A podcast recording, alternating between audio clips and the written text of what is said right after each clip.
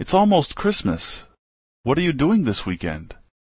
Nothing special, just working. Why do you ask? Well, I still haven't finished my Christmas shopping. Do you want to go shopping with me this weekend? I'd like to, but I'm not sure if I can. Work has been really busy lately. Why don't we go on Friday instead? Friday's not good. I think the stores will be very crowded, and I have to work.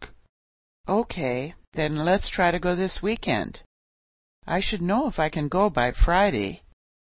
Is it okay if I call you then? Yeah, that's fine. What's your number? Two two three three three one eight eight two eight. Let me give you my email address too. It's tom861 at gmail dot com. Okay. I'll talk to you soon. Okay.